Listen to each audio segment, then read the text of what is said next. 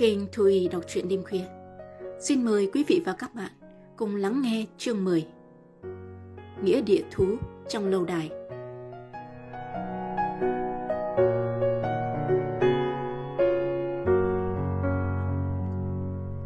Đúng như tặc rằng đã dự đoán, Trong giờ giải lao buổi học sáng hôm sau, Lúc gọi điện hỏi thăm Eric Voigt, Hắn nhận được câu trả lời rất đáng nản lòng các dấu vân tay đã làm Ferdinand Coleman hết đường chối cãi. Nhưng thằng chó chết khăng khăng, nói hắn ăn trộm con rắn chỉ để trả tư thù với người coi rắn bà trần cao có. Rõ ràng hắn đang nói dối trắng trợn. Nhưng hiện thời tụi anh chưa có bằng chứng hơn về đường dây nhồi xác thú. À, hắn còn khai là tính đem cả con rắn chuông theo, nhưng không đem được. Thằng dối trá tàn ác trong khi hắn không giấu nổi những lời hành học đối với chị Obermuller. Này Peter, dù sao tóm cổ được thằng vô lại cũng là tốt rồi. Nhưng chú em cũng còn nợ cảnh sát đôi điều giải thích đó nghe. Chiều nay lúc 15 giờ.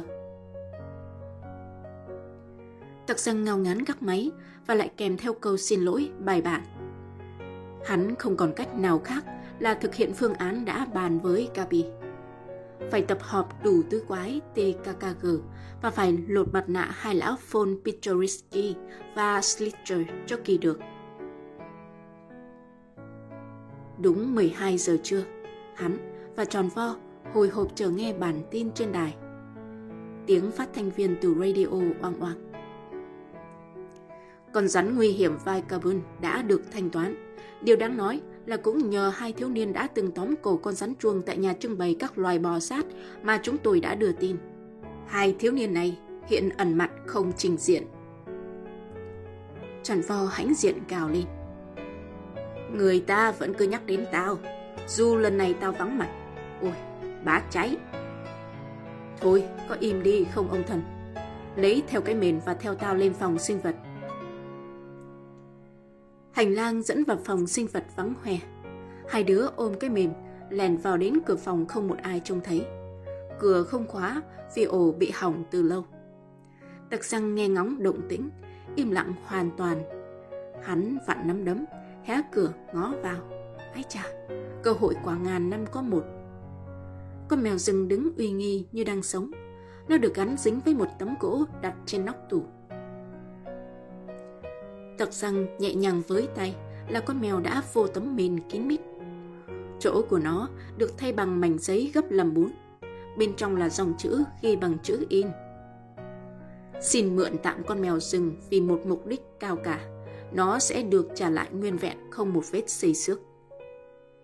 Êm, tròn vo đứng cạnh cửa thở phào. Trái tim tao đang trèo lên tới cổ. Hai đứa thắng lợi quay về tổ đại bàng. Con mèo được giấu trong hộp cắt tông bít bùng. Tròn vo lãnh nhiệm vụ trôm lọ xịt nước thơm và nó cũng hoàn thành công tác dễ dàng. Chiếc lọ được bỏ vào một cái hộp dán giấy trắng chung quanh.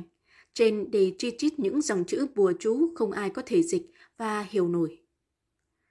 Sau buổi trưa, hai đứa dắt xe tới trước cổng trường chờ nhị quái Gabi và Carl. Con chó Oscar không được tham gia lần này Ai mà biết cuộc phiêu lưu này sẽ diễn biến ra sao?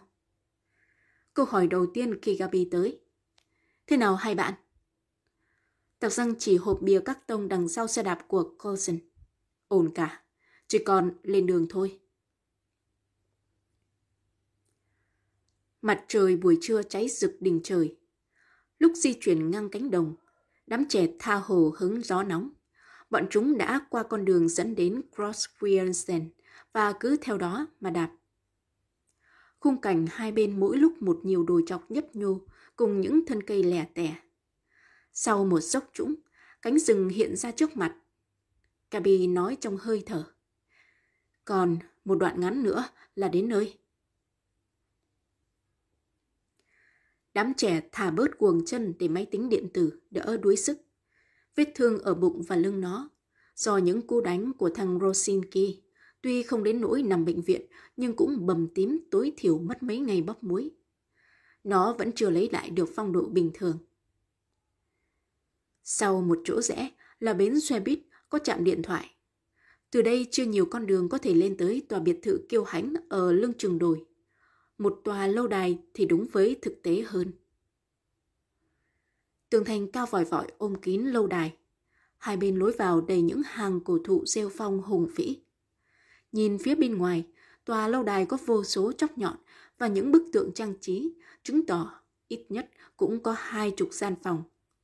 Tít trên đỉnh nóc là chú gà trống bằng kim loại thay cho chiếc phong vũ biểu báo thời tiết quanh năm. Tặc răng ra lệnh. Tốt nhất là các bạn ẩn mình sau những cái cây lớn này để có thể quan sát lâu đài mà không sợ bị lộ tung tích. Nguyên bằng kéo vô, lão Petrorisky sẽ nghi ngờ ngay. Thôi nhé, mình vào đây. Hắn đổi xe đạp với Clausen bởi nãy giờ hộp các tông vẫn ở sau xe của Clausen. Thằng Mập đập mạnh bàn tay hắn vào tay của Tạc răng. Chúc lành, đại ca. Tạc răng trồn trợn dắt xe đạp vào cổng. Lúc ngó lại, các bạn hắn đã bốc hơi nhanh chóng. Coi, chiếc Royal Royce giá 100.000 mark trình in trước cửa tòa nhà. Tặc răng lập tức dựng xe đạp, thù cái hộp và bấm chuông. Cửa mở, đích thân Petrorisky đón khách. Lão mặc chiếc áo choàng bằng lụa màu lam, đi dép sang đan, không mang vớ. Trên tay lão là một điếu xì gà hào hạng. Lão vừa phun khói mịt mù từ hai lỗ mũi sâu hoắm, vừa cất cái giọng nghèn nghẹt. À, cơn gió nào thổi chú nhãi con đến đây vậy? Tặc răng cố mỉm cười với bộ mặt sắc ướp. Chào ngài Von Petrorisky, cháu là người giúp việc mới của ông chủ Slitcher. Có lẽ ông chủ cũng đã nói qua với ngài. Chưa ạ? À? Thưa ngài. Cũng không sao, cháu đem đến cho ngài một báu vật cực hiếm. Hắn đưa cao cái hộp. Giỏi lắm, chú bé, vô nhà đi. Hiện giờ ta đang cô đơn đây. Cả đầy tớ Olaf hôm nay xin nghỉ. Sao? Ông bạn chiến hữu Slitcher cười gì cho ta vậy? Thông thường thì ông ta đích thân mang lại kia mà. Lạ thật. Chà, ta rất muốn biết có cái gì trong chiếc hộp. Một con rắn vai Kabul thượng đẳng chăng? Ngài đoán gần đúng. Nhưng thưa ngài, cháu còn mang một sứ mệnh quan trọng khác nữa từ ông chủ. Đó là phải báo cho ngài biết bệnh thối lông thú nhồi đang trở thành dịch lây lan trong suốt một tuần nay ở vùng này. Lông các con vật sẽ rụng từng mảng nếu không được xịt thuốc ngừa trước. Bichorisky lùi lại hoảng sợ. Trời ơi, chẳng lẽ bộ siêu tập vô tiền khoáng hậu của ta sẽ tươi tả vì bệnh dịch hay sao? Ồ không, ngài yên trí. Ông chủ Stitcher có giao cho cháu một lọ thuốc ngừa để giúp ngài. Pichorisky hấp tấp dẫn tặc răng vào sành bên trong. Ê, hắn hầu như không tin ở mắt mình. Đầu đầu hắn cũng gặp những con thú nhồi hoặc đứng hoặc treo đủ kiểu cách. Các loài chim chiếm tới phần nửa. Toàn những động vật quý hiếm mà chính phủ cấm săn bắt. Chú chưa bao giờ tới đây nên không biết.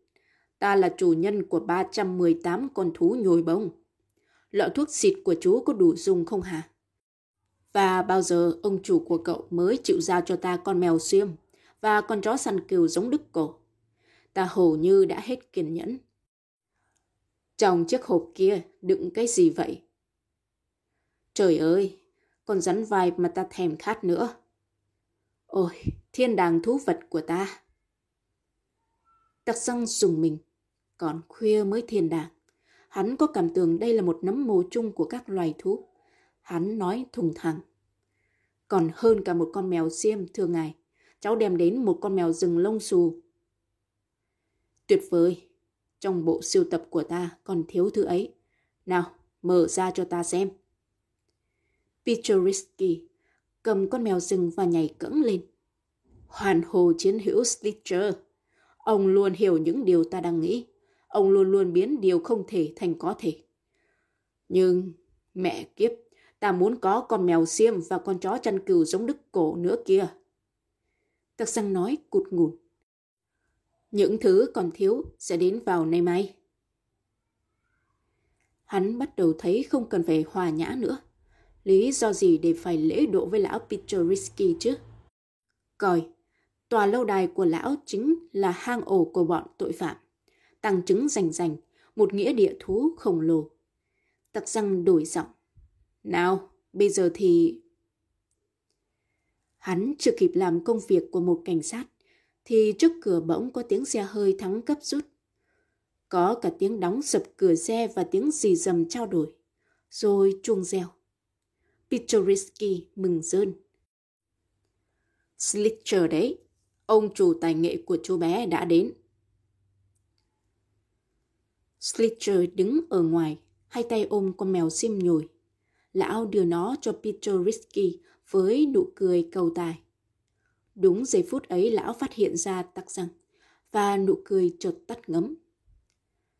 Lão hất hàm về phía sau. Thằng săn trộm kiêm cận vệ tóc đỏ Otto Rosinki cũng ngó đối thủ của gã chằm chằm. Một con gà lôi ngồi trên tay gã. Pichorisky hào hứng hơn bao giờ hết. Chào hai thầy trò chiến hữu, cuối cùng ta cũng có con mèo xiêm. Ha ha, chúng ta sẽ xịt thuốc ngừa cho nó. Slitcher ngơ ngác. Cái gì? Thuốc ngừa nào? Cái thằng nhãi danh kia sao lại có mặt ở đây? Hả? chiến Hữu nói sao?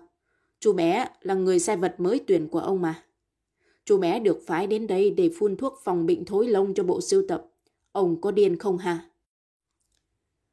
Cặp mắt tì hí của Slitcher tối sầm. Trong một giây, lão hiểu hết mọi chuyện. Lão cầm lên tức tối. Ô tô, chính thằng này đã làm giả phóng viên vô xưởng mình. Hôm nay nó lại giả làm người sai vật. Mày còn chần chờ gì nữa cho nó biết phải quấy đi chứ.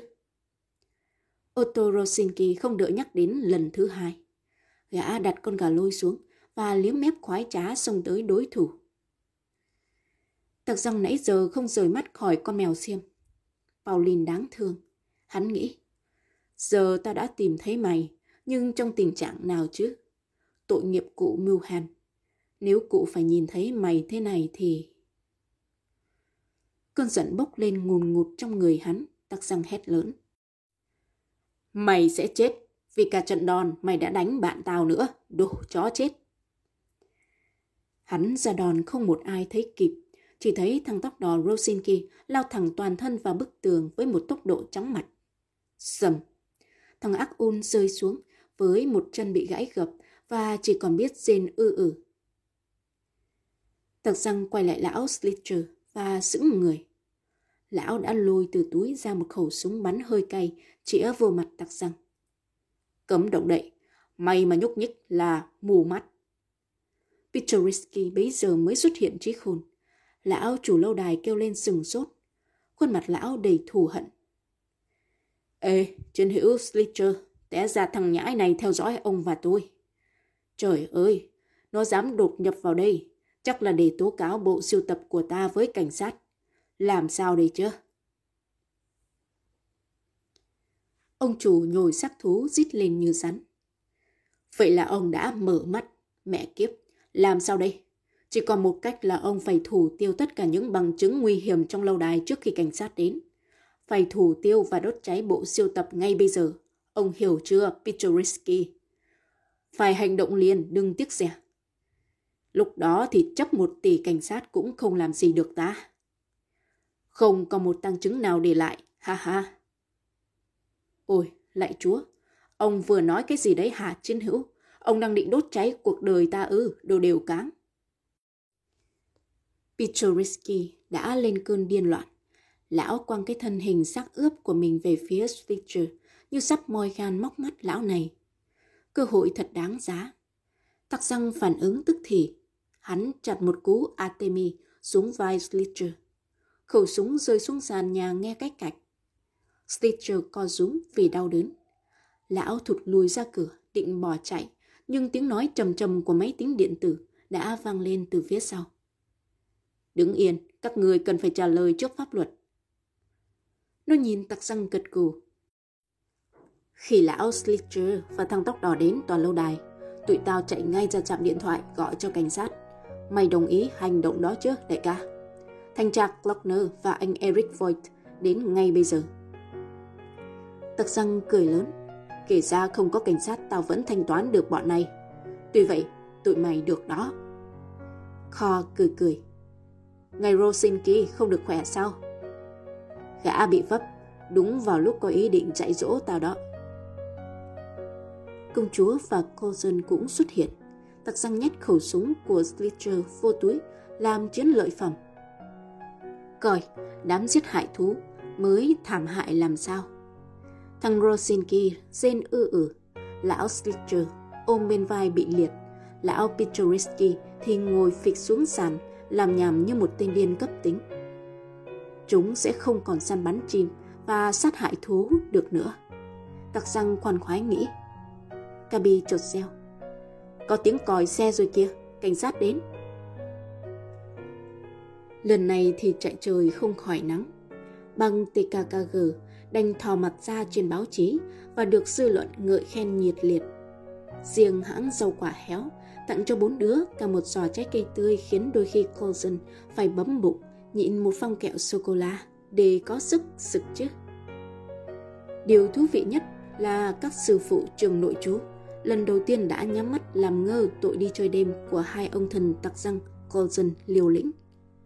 Tất nhiên trong mọi cuộc tiếp xúc, tặc răng đều tránh đụng chạm tới đề tài, dạo chơi ban đêm. Rồi mà mấy ông thầy tò mò muốn biết hai thằng trốn trường bằng cách nào thì bể mánh sớm còn gì. Còn công chúa ư? Cô bé đã làm được một nhiệm vụ trọng đại còn hơn cả việc bầy thú trong lâu đài bị tịch thu. Đích thân cô đến nhà cụ Milhen, đem theo một con mèo xiêm mới mua chưa đặt tên, tặng cho bà cụ. Số tiền lấy từ ngân quỹ của TKKG chứ sao? Cô bé nói, cháu đề nghị đặt tên cho chú mèo này là Tặc Răng. Cụ có chịu không?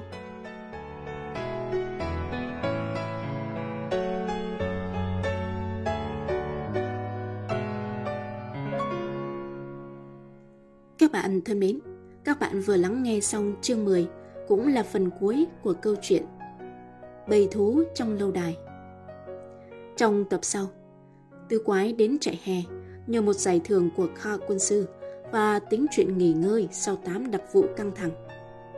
Ngày đầu tiên ở trại, Colson bị nghi là kẻ cắp, rồi sau đó xuất hiện tên kẻ cắp thực sự, nhưng lại có bằng chứng ngoại phạm. TKKG đã có một kỳ nghỉ sóng gió, nhưng cũng thật là thú vị. Xin mời quý vị và các bạn cùng lắng nghe tập 9 Sóng gió chạy hè ở video tiếp theo nhé.